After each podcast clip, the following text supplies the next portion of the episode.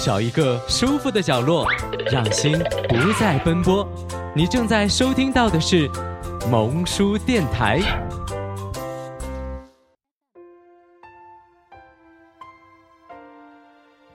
二十四岁，你在某个失眠的深夜打开电台，随意的听着主播念着一些稚嫩而又青涩的爱情故事，听到睡意昏沉，却转身。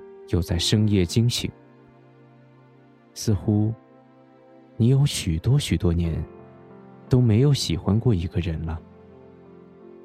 你忽然好想有一个男朋友，将所有细碎到无法记录下来的美好和忧伤跟他一起分享。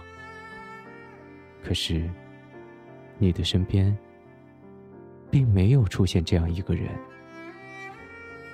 你告诉自己，宁愿等待，也不想将就。二十六岁，你是公司最给力、最年轻的业务骨干，忙于奔波于一个城市又一个城市的出差。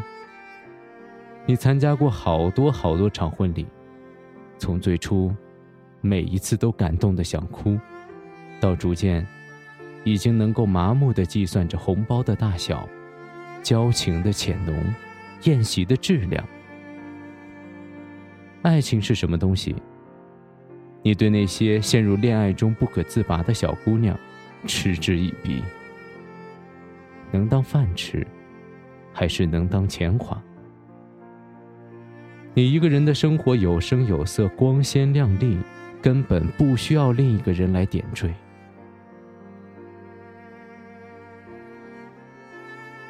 二十七岁，你是不是真的成了一个爱情绝缘体？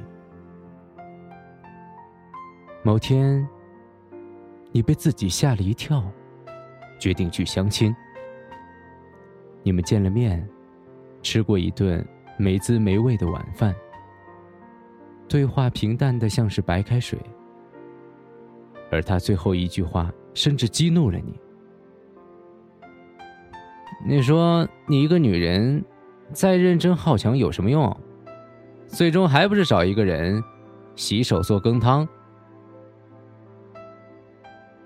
你妥协，而又自暴自弃的参加了许多次相亲会、交友会，应付着各种奇葩的对象。你满腔的难过和委屈，只想找个人聊聊天发泄，拨电话。给大学时候关系最好的朋友，他压低声音打断你：“抱歉啊，你稍等一下，我把娃哄睡，马上就给您拨回去。”仿佛从某一天开始，你所有的朋友都像约好了一般，纷纷出嫁。全世界单身的只有你一个人。二十八岁，你依然没遇到自己喜欢的那个人。你觉得那些爱情故事都是在骗人，又或者，天下的好男人已经不知道绝种到哪里去了。你尝试过一段根本算不上恋爱的约会，跟别人口中的某个很适合你的人，貌合神离，永远比孤独可怕。你还是决定结束这段根本擦不出任何火花的约会。毕竟，你已经等待了那么久，那么多年了。可是，没有人在意你怎么想。那些以关心为名的绑架，和以为你好为借口的干涉，你逃不掉，也拒绝不了。你明明没有任何错。可是，对抗整个世界，为什么还会那么辛苦？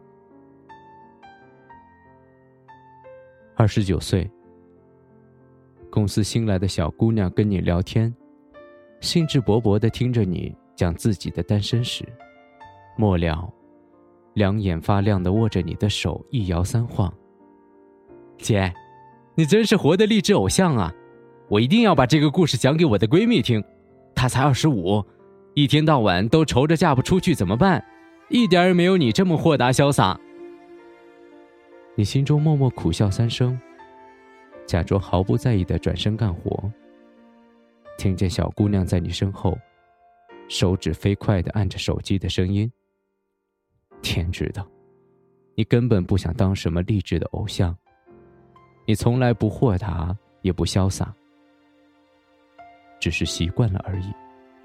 习惯了等着一个人，从希望到绝望，盼望到失望，从梦想到狂想。妄想，到别想，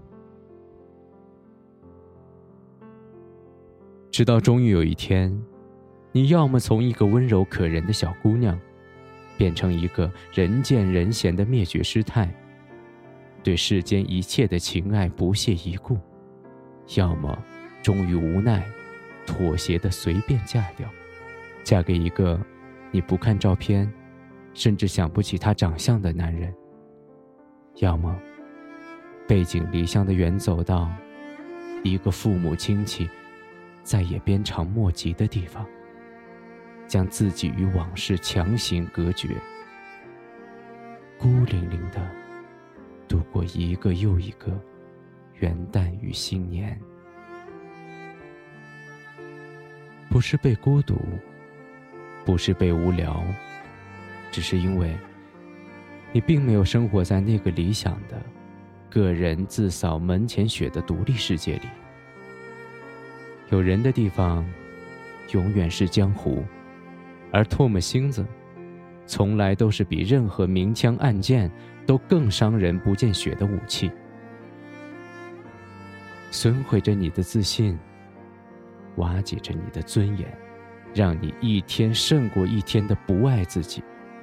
让你众叛亲离，让你亲手掐死掉自己所有的柔软和美好，变成一副内在千疮百孔，却还要假装刀枪不入的模样。当你一点一点杀掉自己，变得可憎、孤僻、偏激、虚伪。面目全非，或是了无生气。他们说：“早就知道，这会是你的结局。从来都没有任何一样东西，比爱更能保养一颗心。所以啊，你可以坚强，可以独立，可以自由。”可是，千万千万，别放弃任何一个可以争取去爱的人。别封闭一颗愿意去获得爱的心。别拒绝任何一个可以遇到爱的机会。因为遗憾啊，它永远比失败伤人。